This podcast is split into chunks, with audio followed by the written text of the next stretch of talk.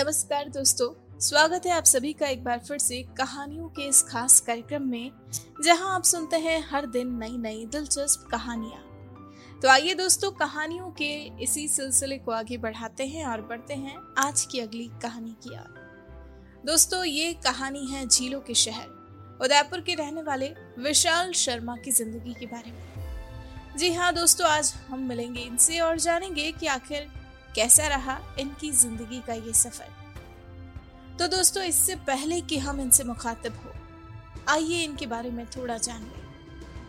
आपको बता दें, विशाल शर्मा एक बिजनेसमैन है। जी हाँ ये उदयपुर में ब्लू रे इंटीरियर्स के डायरेक्टर हैं और पिछले छह सालों से ये इंटीरियर डिज़ाइनिंग के अपने इस बिज़नेस को सफलतापूर्वक संचालित कर रहे हैं।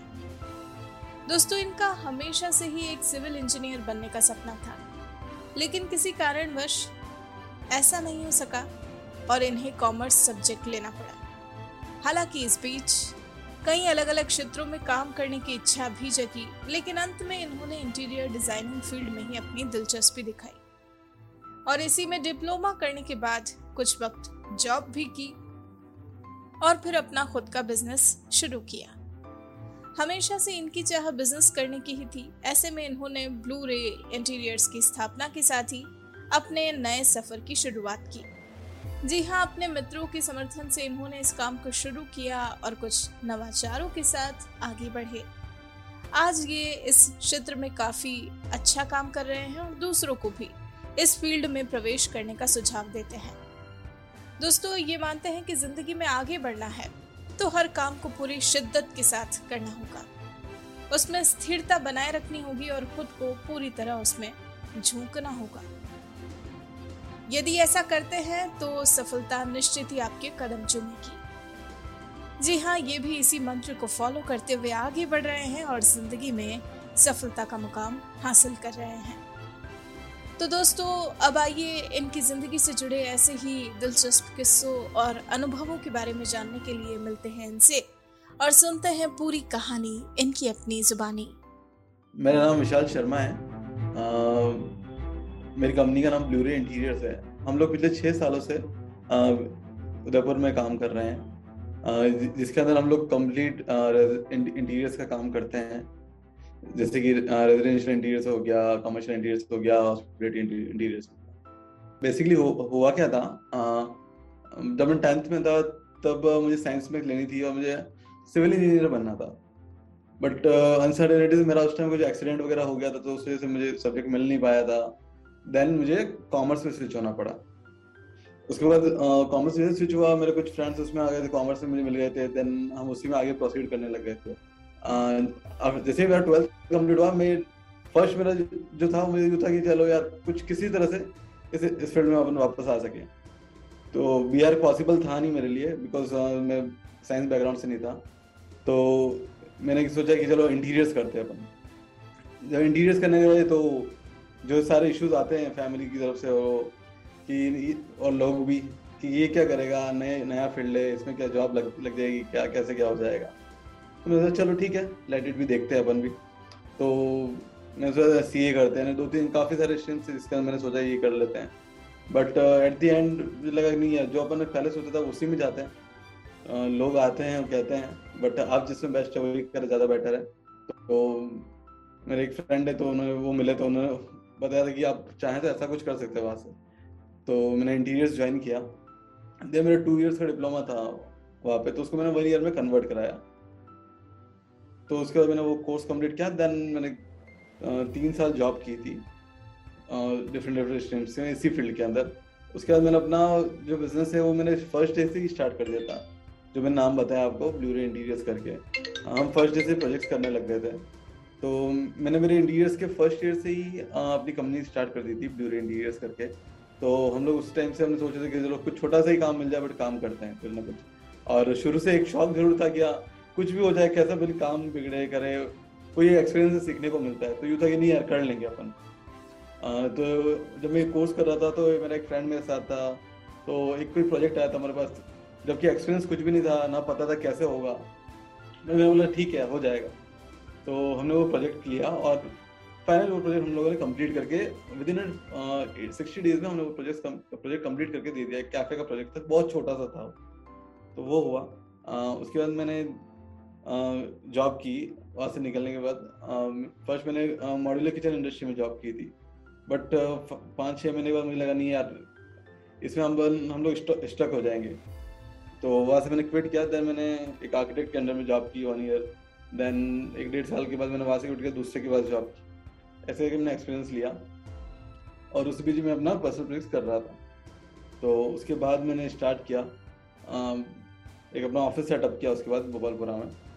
वो थ्री इयर्स हो गए उस बात को। देन अभी हमने रिसेंटली नया ऑफ़िस सेटअप किया है सेलिब्रेशन मॉल के सामने तो हम लोग अभी अच्छे प्रोजेक्ट्स कर रहे हैं। लाइक रेजिडेंशियल हो गए कमर्शियल हो गए हम लोग होटल्स भी कर। रहे हैं उधर जबकि उदयपुर के बाहर भी हम लोग प्रोजेक्ट कर रहे हैं। एक दरियावत हो गया, अहमदाबाद हो गया, पुणे हम लोग भी कर रहे हैं। शुरू से एक कुछ था कि यार जो भी करना है, खुद का कुछ करना है। एक खुद की आइडेंटिटी बनानी है।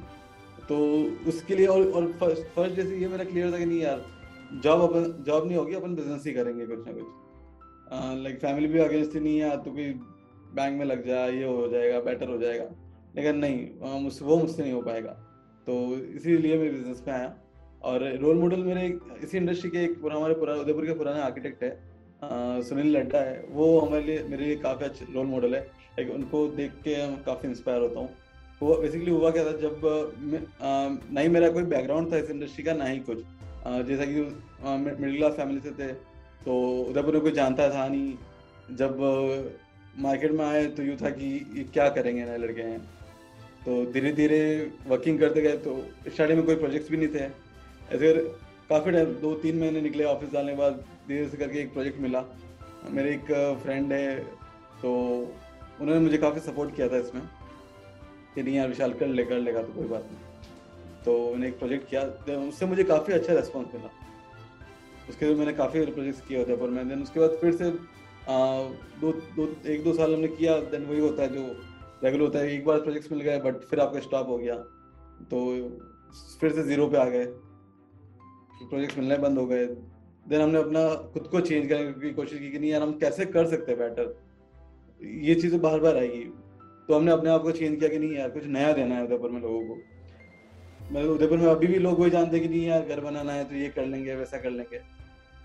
नहीं तो कुछ नए आइडियाज़ थे तो उसको हमने इम्प्लीमेंट किए। तो अभी हम लोग काफ़ी अच्छी वर्किंग कर रहे हैं। कोविड वाला टाइम सबके लिए डिफ़िकल्ट था ऐसे हमारे लिए भी था। ऑफ़िस बंद थे, हम वर्किंग करने और हम लोगों को क्या होता है, हम लोग एक जगह बैठ के वर्किंग कर नहीं पाते। तो हमें साइट पे जाना ही होता है, कुछ भी करके। और उस बीच जो फ़र्स्ट लॉकडाउन था, उस उस बीच तो बिल्कुल ही हम भी स्टक हो चुके थे। क्योंकि साइट्स भी ब्लॉक हो चुकी थी, ये वर्किंग करके भी क्या करें? मतलब काफ़ी, बंदा स्टार्टिंग के पंद्रह फिफ्टीन डेज़ से हमने वर्किंग की थी कि चलो यार डिज़ाइनिंग का काम हो जाए, वो हो जाए बट वर्क फ्रॉम होम हमारे लिए पॉसिबल हो नहीं पाता है। क्योंकि काफ़ी चीज़ें का क्या होता है ऑन द स्पॉट फाइनलाइज होती है। तो वो निकला देन फिर सेकेंड लॉकडाउन आया। उस उस भी गवर्नमेंट की जो गाइडलाइंस थी, उसके अंदर थोड़ी सा फ्री रखा था उन्होंने की कंस्ट्रक्शन एक्टिविटीज़ को उन्होंने चालू रखा था। तो उसमें हमें कोई इशू नहीं आया था वो कंस्ट्रक्शन हमारा चालू था। ऑफ़िस बंद होने के लिए थोड़े इश्यूज़ थे बट वो हमने मैनेज किए थे कैसे करके। जो एक गोइंग थ्रू प्रोजेक्ट थे वो सबने कंप्लीट कर दिए कुछ। इनके अगर आज की डेट में कोई इस फ़ील्ड में आना चाहता है तो उसके लिए एक चीज़ बहुत इंपॉर्टेंट है, जो कि आज के लोग सोचते कि ये क्या, हमने आज कोर्स किया, कल हम सेटल हो जाएँगे तो वो पॉसिबल नहीं होता है।